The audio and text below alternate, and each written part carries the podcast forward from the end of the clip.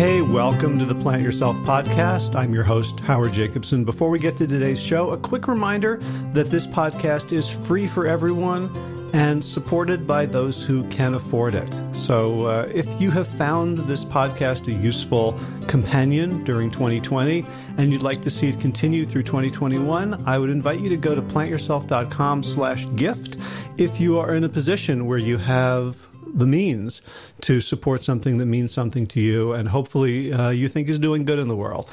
You can use PayPal or Patreon. You can make a one-time contribution or become an ongoing, sustaining patron of the show. And if funds are too tight for you to show your appreciation in a monetary sense, you can still leave a review of the Plant Yourself podcast on whatever platform you listen to podcasts. That also helps us a great deal.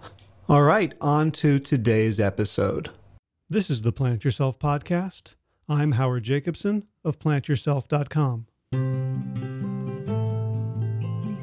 Before we get to today's interview, a little housekeeping. First of all, big thanks to the following podcast patrons: Kim Harrison, Lynn McClellan, Anthony Disson, Elizabeth Clifton, Brittany Porter, Amy Good, Jerry LaPlaca, for your generous support this month of the podcast.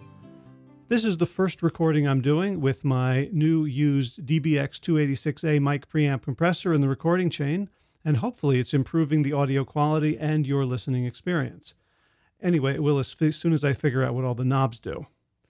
If you get the podcast but not the email newsletter, consider going to plantyourself.com and signing up. It comes to your inbox the day of or the day after I put up a podcast, and I include links to articles, to the show notes, and to my weekly TV show, Triangle Be Well. Plus, my grammar is way better in writing. And now, today's show. Irving Kirsch is a Harvard researcher who spent the early part of his career exploring one of the most fascinating, powerful, and unacknowledged aspects of healing, the placebo effect. That is, the phenomenon that if you think you are getting an effective treatment, then your mind will trick your body into getting better. The placebo effect, the fact that it occurs at all, is the reason clinical trials need twice as many human subjects as they would otherwise, because we need to be sure that the drug itself has a positive effect independent of the placebo effect. That is, it's better than a sugar pill and a lie.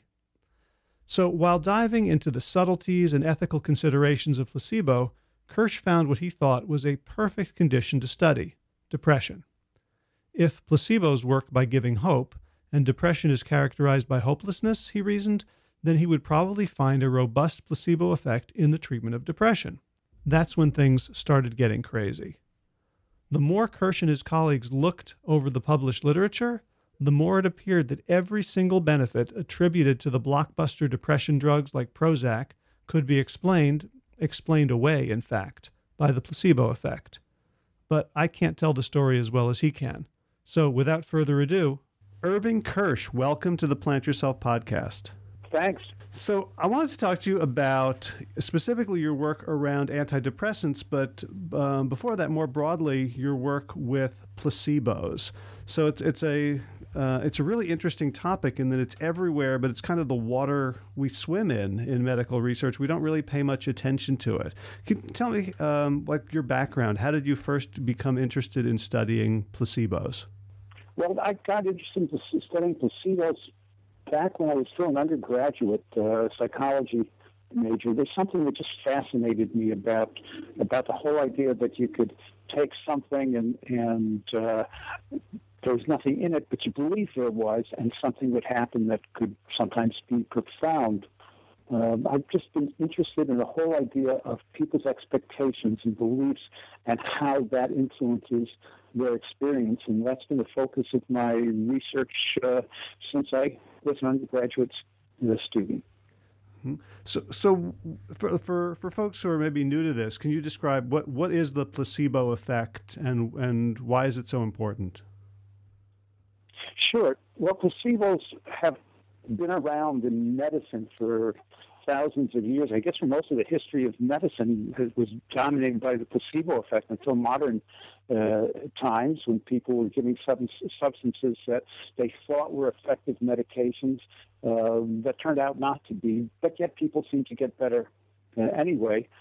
Then when people discovered that indeed It's not the substance and the medication that's making people better, but often it's just the belief that once getting treatment, they started realizing that they needed to control for that in clinical trials in order to determine whether particular medications or procedures were having a real physically based effect or whether it was a psychologically based effect. And that was done for many, many years. But more recently, people have just gotten interested in trying to understand what is it about this effect, this phenomenon that is helps people to improve, sometimes can make people worse as well, that is based psychologically rather than chemically. And that's what the placebo effect is all about. It's what happens when you think you're getting a treatment, but really there's nothing physical in the treatment that is causing the change. Any change that's happening is psychological. Mm. So it went from being something that was not really on the radar to kind of a medical nuisance for a long time. It was something you were trying to get rid of to show that your treatment, your drug, your surgery, your procedure was effective. Right? That's right. And that's still the most frequent use of placebos is as a control, as a way of making sure that it's the actual drug or the actual surgical incision that's making a difference. But there's been an increasing tendency of scholars to look at the placebo effect, to try to understand it, and to see, well, now we have something that does something. How can we make use of that? Because I remember when I was in the early 90s, I was very interested in what were called alternative therapies then, and I guess sort of still are, things like homeopathy and prayer that didn't necessarily have any physical explanation for them. And their critics would always say, well, this is just placebo effect. And that was the phraseology used to dismiss it as not being real. The one problem that I've had in my years of studying it is the word just or merely. It's only the placebo effect. It's just the placebo effect, all of which makes it sound like the placebo effect is not important and is not very large. And one of the things that we have learned is that for certain conditions and under certain circumstances, the placebo effect can be very large and not something to be just dismissed out of hand. Mm-hmm. So I know you've done a lot of research on sort of what goes into creating a larger placebo effect or a smaller placebo effect, like the type of pill, the color. What are the things that you've discovered that are sort of interesting, surprising, sort of the kind of cool trivia around placebo that would make someone smile? Well, you've mentioned a couple of them. One is the color. It turns out that color makes a difference, and blue pills are better at producing calming, sedative effects, and red and white pills are better at producing energizing effects and blocking pain. So that's one thing that's probably unexpected until you read about it. The apparent price of a placebo that costs more seems to be more effective than a placebo that costs less. Brand name, a recognized brand name gives you a stronger effect than having something be a generic. I suppose the companies that are selling medications that are branded, even when generics are available, know that and are making use of that. They're able to get people to buy a more expensive product when the identical product without the brand name is also available. And people who believe in that brand name are probably getting a better effect from the medication because of the placebo component. The mode of administration makes a difference. Placebo capsules can be better than placebo pills. Placebo injections are better than placebo capsules or pills, and placebo surgery that's the best placebo of all. There have been studies in which people have been cut open and sewn back up without doing this surgical intervention. It's a control for a surgical procedure to see if it's really the surgery that's making a difference. You got a rapid placebo effect with that kind of placebo. Mm-hmm. Now, you mentioned that there are you can have the opposite of a placebo. I guess it's called a nocebo effect, where you can get worse because you believe you should get worse. Sure, that's sometimes called the placebo's evil twin, and it's not just a question of getting worse. You can get side effects because you believe that there are going to be side effects. And I remember reading, again, decades ago, like the Serpent and the Rainbow about, Haitian voodoo and various societies in which the medicine man would curse you and then you would dutifully go home and die, right? Or lose a limb or something. And it is, how well have those sorts of things sort of outside of our culture been studied in terms of placebo effect? Can things be that stark? Well, of course, it's very hard to study in a really controlled way, for obvious reasons. There were studies done by an anthropologist by the name of Cannon decades ago on voodoo death, and he also came up with a physiological explanation of how it might occur. People were literally getting scared to death when they were being cursed, and the physiological explanation that was written about more recently and seems to hold as a possibility. But again, it's a difficult thing to study, and I would not have great certainty in it. Mm. So do we know to some extent how placebo works? Assuming that there is a physiological bridge between the mind and the workings of our cells? Well, first let's talk about the subjective effects of placebos, because that's what's strongest. And we shouldn't dismiss it, because medicine has two purposes. One is to extend life, and the other is to alleviate discomfort. So a lot of the things that we are focusing on in medical treatment don't extend life, but alleviate discomfort, diminish pain, for example. And these are subjective effects by definition, and so they're very important. And that's where you see the strongest placebo effects, when you're dealing with subjective phenomena like pain, anxiety, depression, and so on. Now, the thing that's interesting about it, of course, is our consciousness, our experience, is linked to a particular organ in our body, and that's the brain. So whenever there's a change in experience, whether it be a reduction in pain, an alleviation of anxiety, that's also going to be manifested in the brain. And what we have been seeing are neurophysiological studies, brain imaging studies, where we look at the areas of the brain that are affected when you get pain reduction. For example, that's the best study by giving someone a placebo. Mm-hmm. Okay.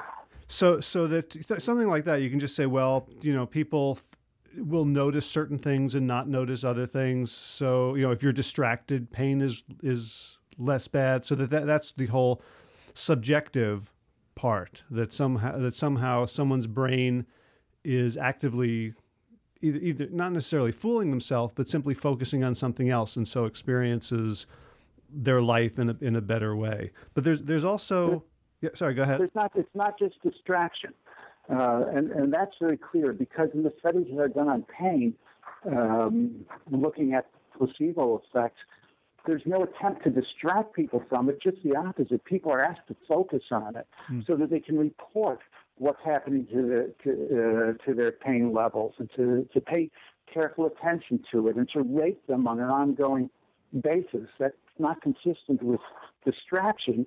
But what we see are changes in the activity in brain areas that are specifically linked to pain. And that tells us it's not just a question of they're turning away from it, but actually that they are experiencing less pain. Mm-hmm. And what about the non-subjective effects, the things that can be measured, completely independently of perception? I think most of the physiological effects are tied perception and to experience. Now, there's some others you can when you have placebo treatment for asthma. Under some conditions, you seem to be able to get physiological changes in some cases not. And when you're treating Parkinson's disease, it can be a large effect, placebo effect in the treatment of Parkinson's disease. You also can get it on movement measures.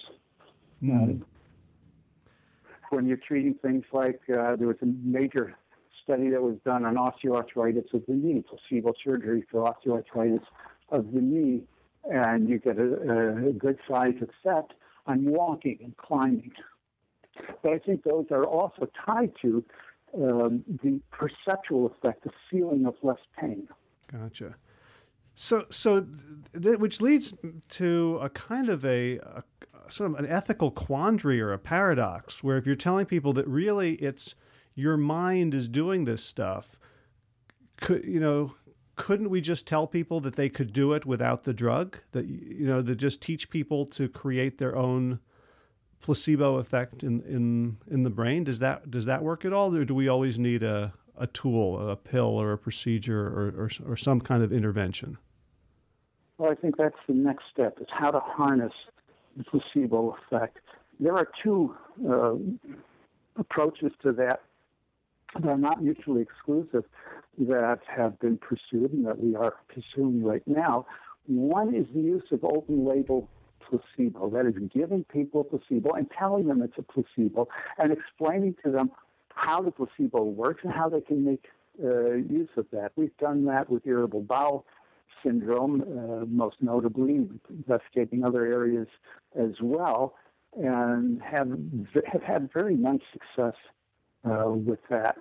So that's one approach. Another approach is to use procedures like hypnotic suggestion, which is also used in irritable bowel syndrome to good effect, and may be largely based on a placebo effect, but again, without deception, without having to take a pill, knowing exactly what you're doing, and being able to find a way to harness the self-healing capacity of the human brain. And are those the open-label placebo effects similar in magnitude to the ones when people are being, quote, deceived? Well, that's an interesting question. We haven't made direct comparisons. From what I can see, indirectly, the effect is quite high. We seem to be getting stronger effects with open-label placebo than you typically get with double-blind placebo, which is how things are done in clinical trials, where you tell people you may be getting a placebo, you may not. We seem to be able to get better effects telling people this is a placebo and explaining to them how and why it might work, even though they know it's a placebo. It's interesting because as I'm thinking about it, it almost reminds me of sort of like a religion, where if the entire culture all believes something, then it's a very powerful, it can have a much more powerful effect than if just an individual believes it or suspects it. And, in traditional societies with the shaman or the medicine man, everyone shared a belief, a basic cosmology. In our society, the only thing we all really believe in, push comes to shove, is medical science. And so I'm wondering how we can move beyond that into saying, well, the brain has its own innate healing capacity that Western science really hasn't honored very much. Well, I don't think we have to move away from Western medical science in order to do that. Instead, I think what we can be doing and are doing is incorporating understanding of the placebo effect and studies, and scientific studies of the placebo effect, incorporating that into medical science. So sort of marketing it to the general public so it becomes an accepted treatment modality. Well, first of all, understanding it and understanding how physicians and healers of various kinds, health workers of various kinds, can make use of it without deception. Mm-hmm. One thing we're learning, for example, and that has been studied, and I think people are very open to it, accepting now, increasingly so, is the importance of the clinician-patient relationship in producing positive outcomes across a variety of disorders. So and that's part of the placebo effect. That's part of the things you want to control for when you're studying the effect of a medication. So that's part of the placebo effect. And there's a placebo component within any bona fide medical treatment if it's for a disorder that's amenable to a placebo effect. If you boost that component, you're likely to boost the response to the active treatment. And one way of doing that is by enhancing the doctor-patient relationship, having a clinician who is spending time with the patient, who's listening, who's empathetic, and has the time to engage with the patient and form an alliance. That kind of clinician patient relationship is likely to produce better outcomes than a rushed, hurried physician that doesn't have the time to engage with the patient. Boy, wouldn't that be amazing if that became part of best practices, that you could get brought before the HMO board if you were spending less time, because that was going to lead to clinically worse outcomes. That's right. What about, so I can see, there's no downside to having a good relationship, but what about, let's say, there's a doctor who has a patient and you're giving them some drug that from clinical trials has maybe a 3% chance of working.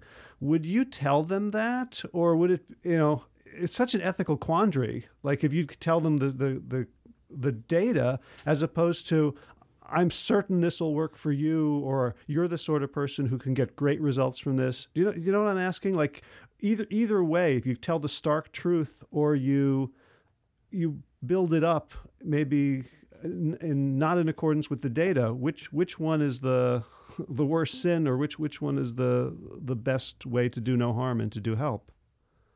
Well, I don't believe in deceiving patients. I think honesty is important. I think autonomy is an important ethical principle that needs to be respected. I think people need to be honest. Now, I think there should be. It makes sense to encourage positive expectations, but realistically positive expectations, and ones that are not counter to the data. Mm-hmm.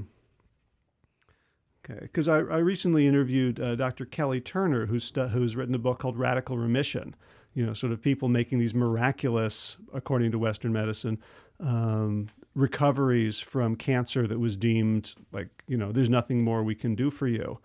And, so I would, in a sense, I'd want to include that data, but it's kind of hard to know how to do that when you have, the labels, the packet inserts from the drugs, and yet that there's this outlier possibility that something amazing could happen. I think one can discuss outlier possibilities and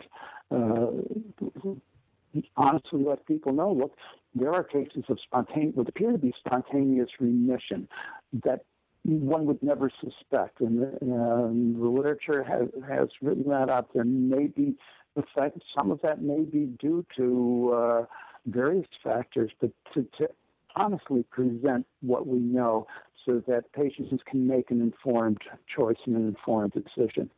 Gotcha. Okay, so let's move into the other thing that I wanted to talk to you about, and how your work came onto my radar. Which was at a certain point you were looking for really likely places for the placebo effect to be large and noticeable, and you mentioned that you couldn't find it at all with infections and antibiotics. There just didn't seem to be any, and it was fairly large with pain. And so you and some colleagues thought that depression would be a great place to study placebo. What made you think that?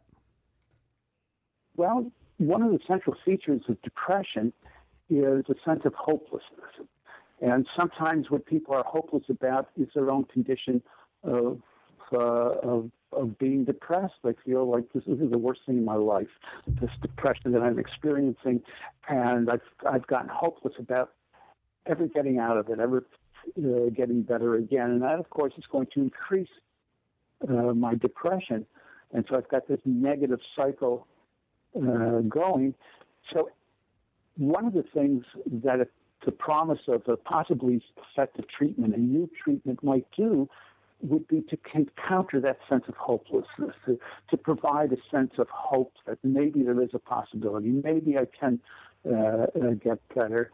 And that's particularly important with depression, given that hopelessness is a central feature of depression. So it makes sense to me on that basis that anything that would instill a sense of hope for a depressed person about their own depression would lead to some beneficial change. And so I thought, you know, I when I started this, I assumed that antidepressant drugs were effective, but I figured that in addition to the drug having an effect, there should also be a good-sized placebo effect, and that led me to start evaluating that. Okay. And what was the first sense that you had that the drugs weren't as effective as the pharmaceutical industry was promoting them as? It came from studying those data. What we were interested in was comparing what happens on placebo treatment compared to what happens if you don't get the placebo, if you don't get any treatment at all. And the only place that we could find data on depressed patients being given placebos was in the drug trials. So that's where we got those data. But that meant we also had the data on the drug, and so we looked at that as well. And I was initially quite surprised to see how small the drug-placebo difference was for something that had been heralded as constituting a revolution in the treatment of depression. And that began to shift the focus of some of my research to looking at the drug-placebo difference in depression, how much of what was happening when you gave somebody an antidepressant, how much of that was a placebo effect and how much was a drug effect. And did some subsequent meta-analyses after that and found that the largest component of the response was being duplicated by placebo. That is, you would get almost as much better if you had a placebo pill than if you took an antidepressant, with the difference between the response to the placebo and the response to the antidepressant being minuscule, not being clinically meaningful at all. Right. Now, you first published this, I think, in the mid-'90s when meta-analyses themselves were a fairly new and controversial way of looking at data. And you write that your study was published with basically a cigarette warning around it, saying that this is dangerous stuff. We think it might be interesting and of value, but like really warning people about how controversial this concept was. The concept of meta-analysis, of course, that's no longer true. Meta-analysis is now accepted. It's no longer controversial. It becomes the best tool that we have and most commonly used tool for evaluating the effectiveness of something against the placebo or for any decision based on a large number of studies. It's the way we pool studies together to understand what are we learning if we take all the studies, put them together, and see what we're finding. Right. So, but even at that point, it wasn't just the fact of the meta-analysis; it was what you found. That there were objections coming out of the woodwork from every possible angle, trying to discredit the work, trying to show that you hadn't seen what you had seen. So, one of these was around which studies you chose to include, right? So can you talk a little bit about that? Sure. I mean, people said, how could you find something like that? We know antidepressants work. If you found such a small difference, you must have been looking for wrong studies. So what we did next was to replicate our own study with a whole different set of clinical trials, and we went to what should be the definitive database. We used the Freedom of Information Act. We went to the FDA, the Food and Drug Administration, and obtained from them data on the clinical trials that had been submitted to them by the drug companies in the process of getting approval for what at that time were the 6 most widely used antidepressant drugs. And that turned out to be very important because it turned out that 4 out of 10 of the clinical trials sponsored by the drug companies had never been published. They were unknown. The data was not available other than, at that time, using the Freedom of Information Act and going to the FDA to get them. And you won't be surprised to learn that the trials that were not published were those that showed the least benefit for the drug. So by going to the FDA, we now had data from not only the published trials, but also the unpublished trials. We had the data from all of the trials that the FDA had deemed to be adequate and well-controlled trials. And we were able to put them together and see what the effect was. And what we found was that the difference between drug and placebo was even smaller than we had found just looking at published literature. Okay. So a brief detour there about how the FDA works. They get the pharmaceutical companies have to give them all their data. They don't have to publish all of the data, but how does the FDA determine whether to give a new drug approval? You know, if 40% of the trials show no effect or almost no effect or maybe even a negative effect compared to placebo, did they have to consider that? Or like how do they make that decision?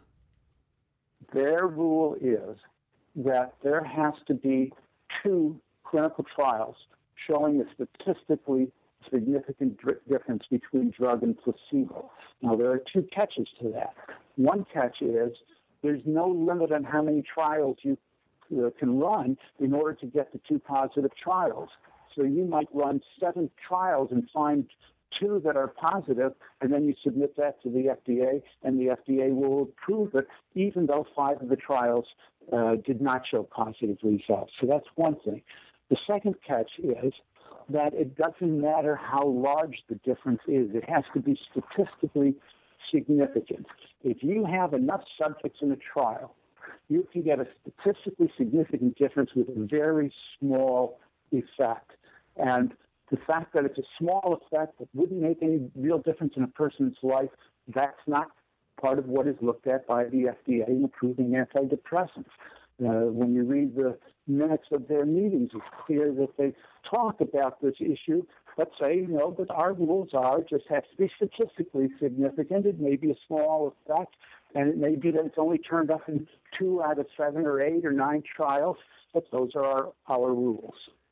So you're saying that if, like, I'm a terrible basketball player, but if I wanted to make a highlight reel and I just shot 3-pointers like all day and I made 2 of them, I could submit that to the Knicks or the Celtics and they would just have to consider those in determining my, like, is that's... Well, I have to confess, I don't know a lot about basketball, but that sounds like an appropriate analogy to me. Here's the words that I saw in the minutes of some FDA deliberations that led to approval of one of the antidepressants. Well, gee, they could just do studies till the cows come home until they find the 2 that get them significant results. Is there any movement in medical or scientific or academic circles to change that? Because it sounds crazy. It sounds like as long as you have enough money, you can get anything approved. I don't see any movement. The one thing that I see is a movement towards greater transparency, towards making all the data available.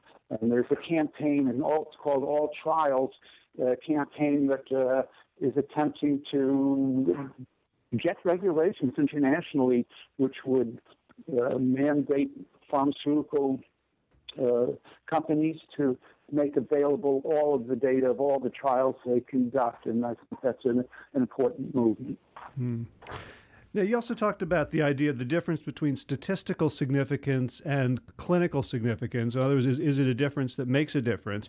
You found that the difference between placebo and the antidepressant drugs was pretty minimal on this Hamilton scale of depression, right? That's right. In fact, it's so small that if a patient were to improve by that amount, a treating clinician would rate that as no change at all. So for an individual, it's a meaningless difference, and it's only significant statistically because there were so many thousands of people in these trials. Yeah, it's not in thousands. It's typically smaller, much smaller than that, but trials are large enough so that a relatively small effect can give you a statistically significant difference. Let me give you an example for that. Imagine that a study has been done on 500,000 people. I'm going to give you an extreme example, and has found that smiling increases life expectancy by 10 seconds. Now, who cares about the 10 seconds? But with that many subjects, with that large a trial, a 10 seconds difference is almost certain to be statistically significant, even though it's clinically meaningless. And so that difference in the Hamilton D-scores, I think it was like 1.8% with some data set, or 1.8 points. Yeah, it's our data being controversial has been, our meta-analyses have been replicated over and over again now, some by critics, by people who weren't necessarily critics, using the same data set we had, using a larger data set. I've seen one meta-analysis that was able to get all of the data from all the trials ever done by the ever sent to the FDA, and all the drugs, all the antidepressant drugs that was done in-house in the FDA, and everybody gets basically the same results, about a 2-point difference between drug and placebo.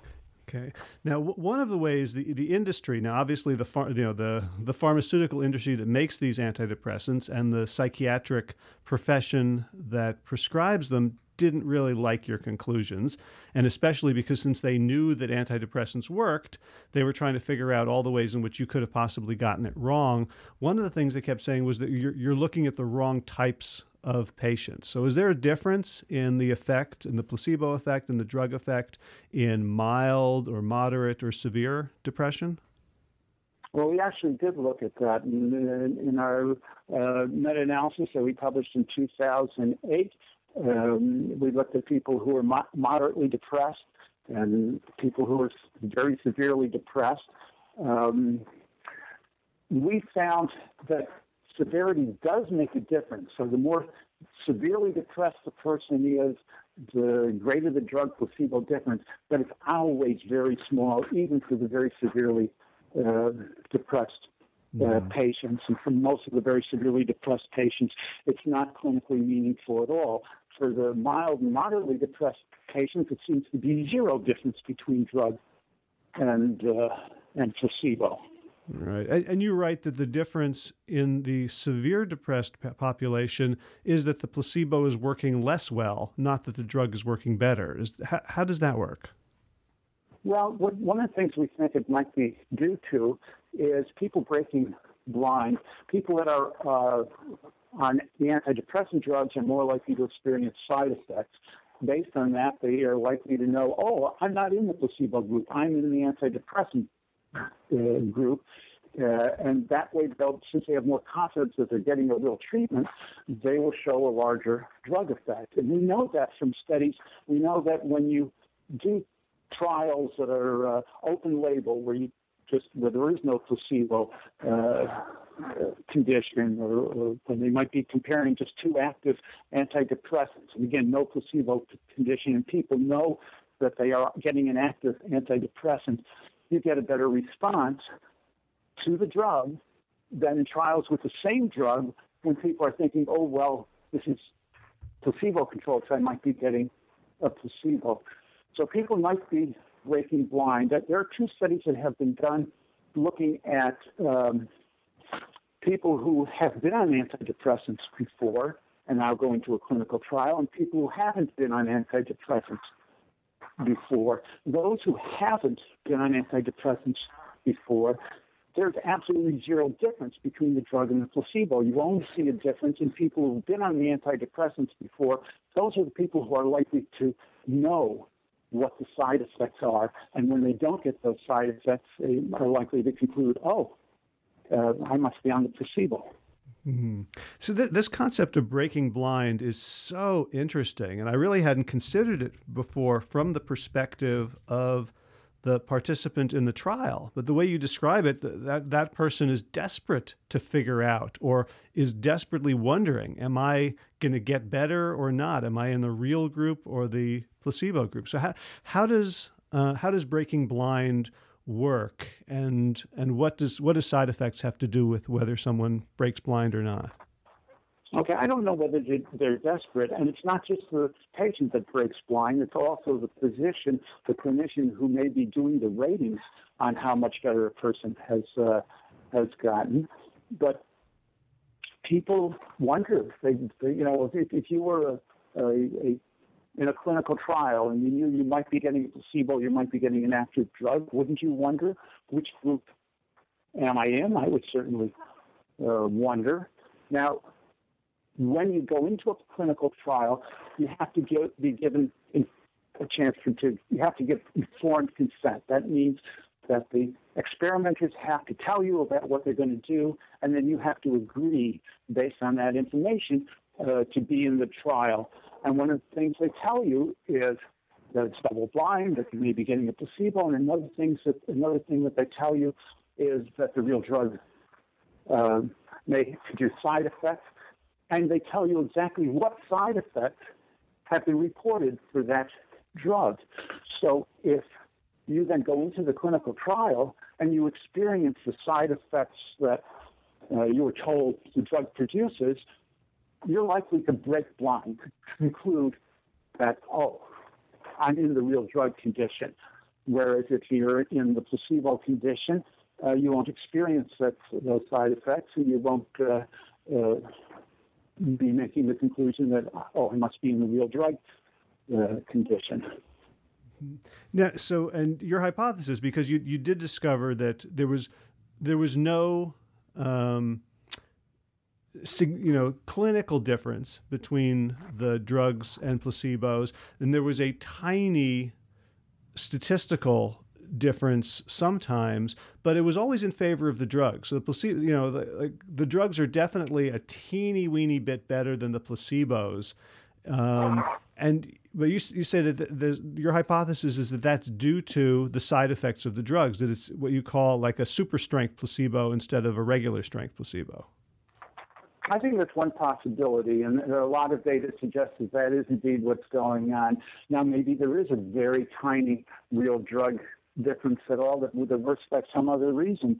The important point at this point is that if there is any drug effect at all, it's very small. It's not enough to be clinically meaningful to a patient in their life, and it's obtainable by various other forms of treatments, and that's important because these are potent drugs. They are potent medications. They produce side effects. They have health risks. It's just that chemically they do not do much for depression. Well, and you said that there were studies of not just the older antidepressant drugs, the tricyclics and the newer ones, the SSRIs, the Prozacs, but there were trials that showed barbiturates, sedatives, and synthetic thyroid hormone also as good as the antidepressants and slightly better than the placebos? Like, how is that possible? That's true. How is that possible? Again, the breaking blind hypothesis would support that, but the one thing all these drugs have in common is that they produce side effects that people are going to notice and may break blind and lead them to have a stronger placebo effect. So one of the reverse engineering aspects of your research is that everybody knows that depression is a problem with brain chemistry, some sort of brain imbalance, some sort of deficiency, which is not just true of depression, but also anxiety, schizophrenia. These are all brain-based chemical disorders, but we know this because the drugs that we've created for them seem to work. So doesn't that kind of call into question this whole hypothesis that It's a serotonin or a dopamine or a chemical imbalance? Sure. I'm going to confine my comments on that to the area of depression, which I studied most closely, although I can say with confidence that antidepressants are as ineffective in the treatment of anxiety as they are in the treatment of depression. But you're absolutely right that the way in which this chemical imbalance hypothesis came about was having drugs, was usually done early on without controlled trials, as if they didn't do placebo controls because they hadn't yet realized how powerful the placebo could be. And they said, oh, look, these drugs seem to work. They seem to make people less depressed. Let's see what those drugs do chemically. That must be the cause of depression. The reasoning is really a little bit silly. It's like deciding, oh, look, morphine blocks pain. Pain, therefore, must be due to a deficiency of morphine. That's a great analogy. So then, what do we have any better sense of the etiology of depression based on the fact that placebo seems to be so powerful in ameliorating it? Well, I don't want to make the same mistake that the drug advocates made in coming up with causality of depression based on what treatment works.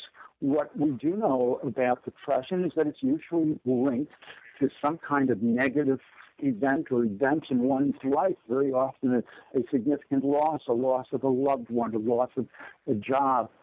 Things like that can produce depression in the way in which one thinks about and interprets and what it does to one's sense of hopefulness and about the future. Can lead to someone being depressed for a longer period of time. But depression is very often a normal reaction to a terrible state of affairs.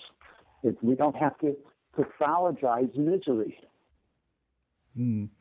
So I was, shortly after I watched your course on Rizuku, I happened to find myself at a dinner across the table from someone who said that she was a psychiatrist. So I had to sort of remember my table manners and not get too feisty. But I was very curious because I had, your lecture was in my head, very much front and center. And I kind of asked her, how she dealt with depression and what did she think of some of these studies. And she said, oh, absolutely. We know that the SSRIs are placebo. That's why I give them, because it would be unethical to give actual placebos. And I want people to get better so that they start going to therapy. And I was curious about your thoughts on that, coming back to this ethics question, we don't want to deceive people, but giving, it seemed to me to be crazy to give people these psychoactive drugs with all these known side effects because they're placebos. What's your thoughts about that? Well, again, I don't believe that patients should be deceived. And what's very important in this area is that there are so many treatments that, in the short run, work as well as antidepressants. And that includes physical exercise programs, psychotherapy, and a whole gamut of psychotherapies for that matter. Acupuncture shows data that's very similar to that of antidepressants, and head-to-head comparisons, there's no difference between acupuncture and SSRIs. So there are all kinds of alternatives that don't carry the risks that antidepressants carry, and there's some evidence that both psychotherapy and physical exercise can lead to better long-term outcomes.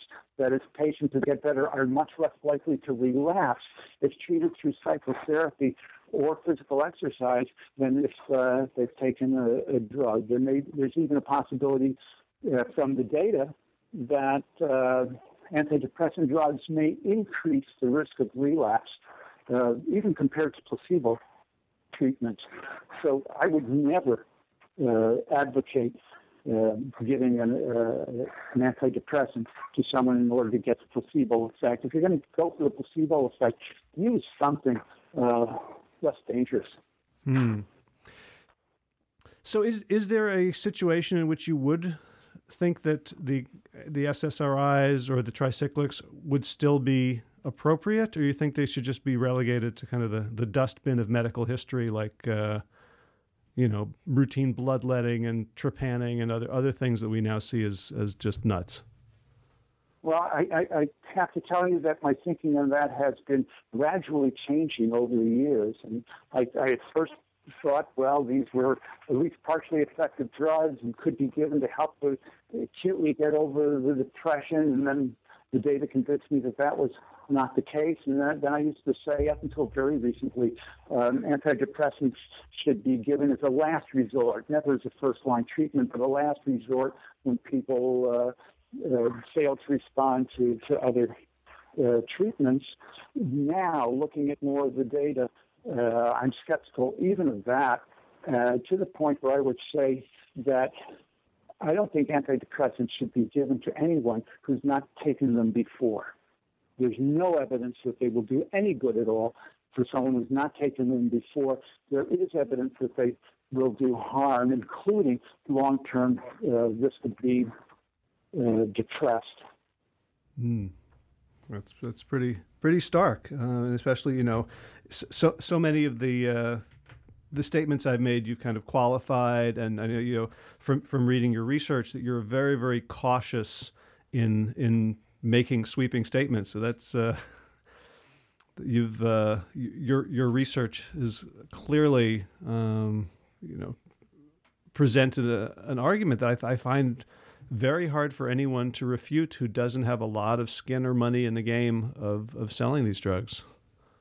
Thank you. But I will note one qualification that was in that last statement. I was talking about people who have never been on antidepressants before. It's a very, much more difficult dilemma that one faces with people who've been on the antidepressants before.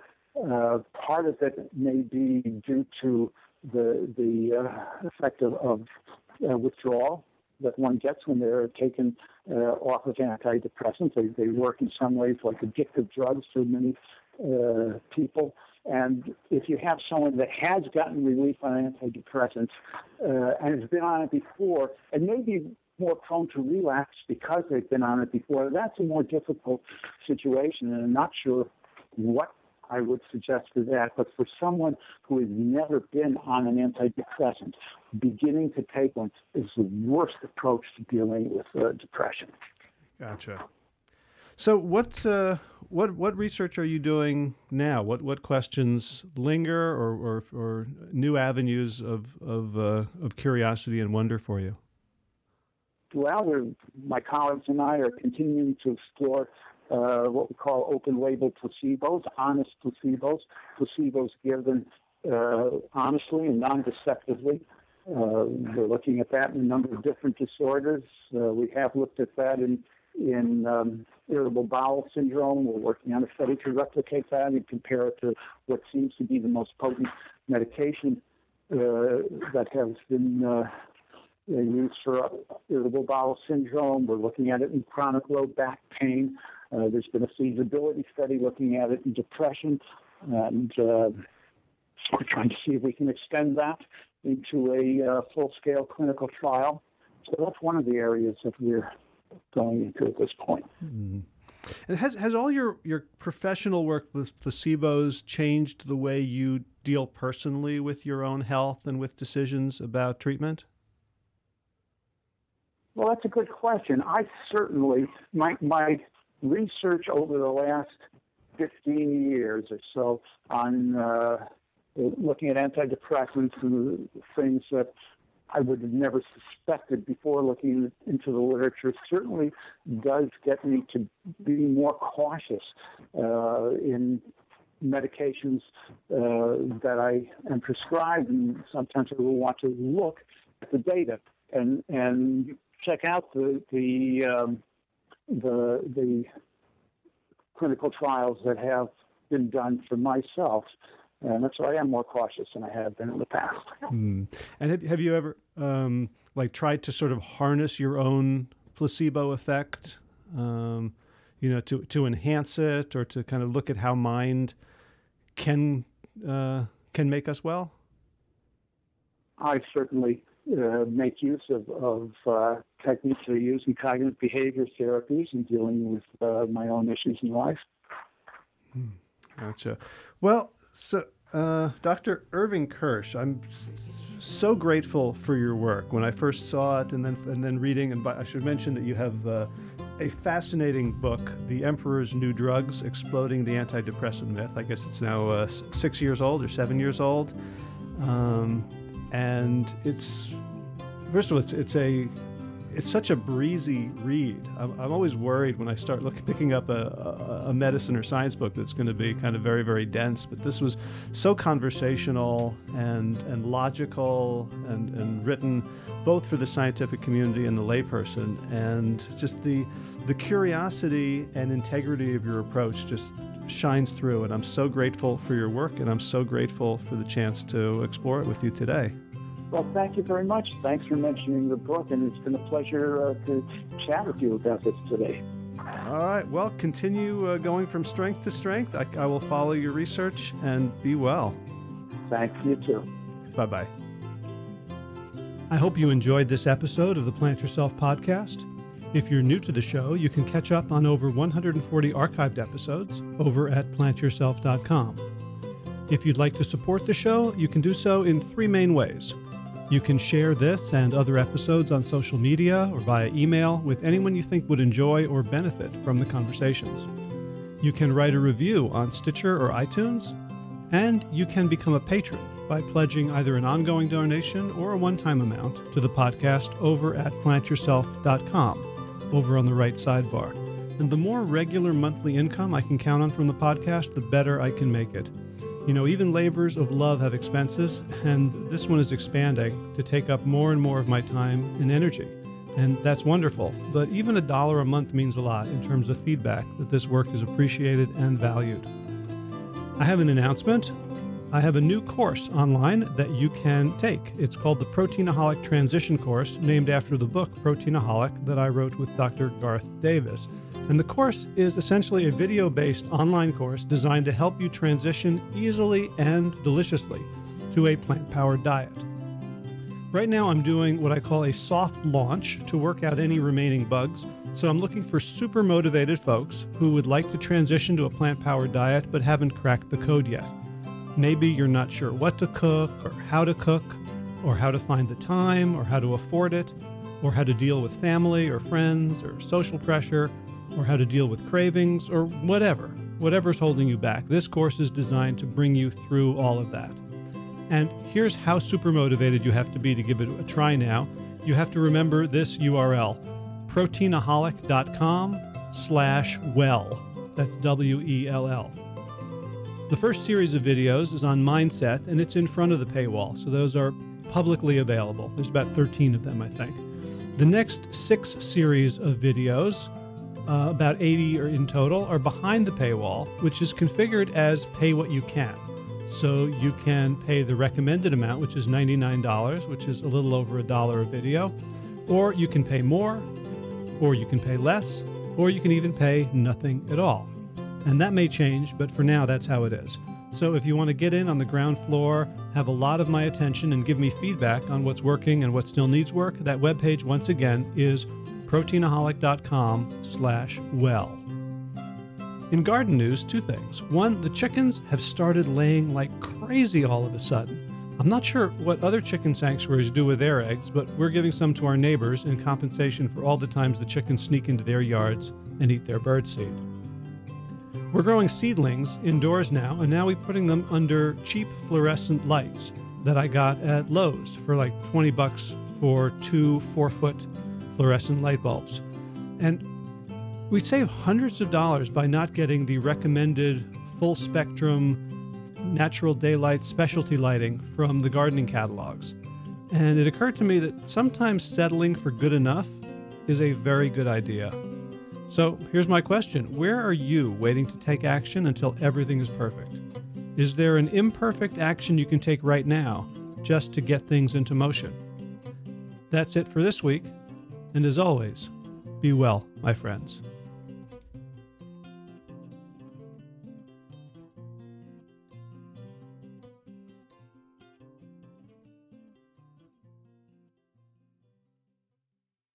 All right, time for thanks. Thanks to Will Ridenour for allowing me to use his beautiful song, Sabali Don, The Dance of Peace. You can find more of Will's music at his website, willridenour.com.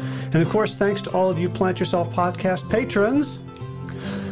Kim Harrison, Lynn McClellan, Anthony Disson, Brittany Porter, Dominic Maurer, Barbara Whitney, Tammy Black, Amy Good, Amanda Hatherley, Mary Jane Wheeler, Ellen Kennelly, Mr. Cobb, Rachel Behrens, Christine Nielsen, Tina Sharp, Tina Ahern, Jennifer Kanofsky, David Bizek, The Mysterious, Michelle X, Elspeth Feldman, Leah Stoller, Alan Christensen, Colleen Peck, Michelle Landry, Josina, Sarah Durkis, Rhymes with Circus, Kelly Cameron, Wayne Pedersen, Janet Selby,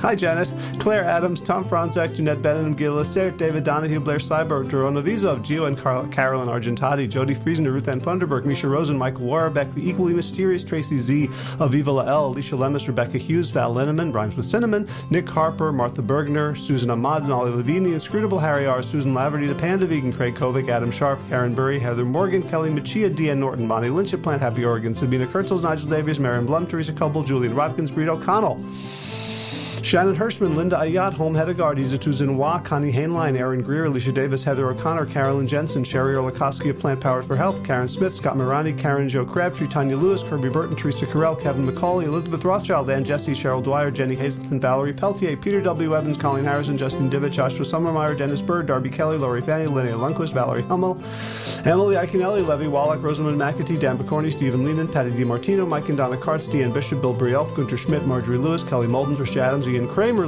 Nancy Sheldon, Lindsay Bayshore, Gunmarie Hagen, Tracy Gullidge, Laura Heaton, Meg from Mama Says, Rochelle Kennedy, Diana Goldman, Stacey Stokes, Ben Savage, Michael Kay, Holly Butler, David Hughes, Connie Rogers, Claire England, Sally Robertson, Param Ganshik, Amy Daly, Brian Tourville, Mark Jeffrey Johnson, Josie Dempsey, Karen Schmidt, Pamela Hayden, Emily Perryman, Olga Sidorowska, Allison Corbett, Richard Stone, Lauren Vaught of Edible Musings, Aaron Hasty, Sean Owen, Sagar Nayak, Erica Piedra, Danielle Roberts, Michael Lushton, and Sarah Johnson for your generous support of the podcast.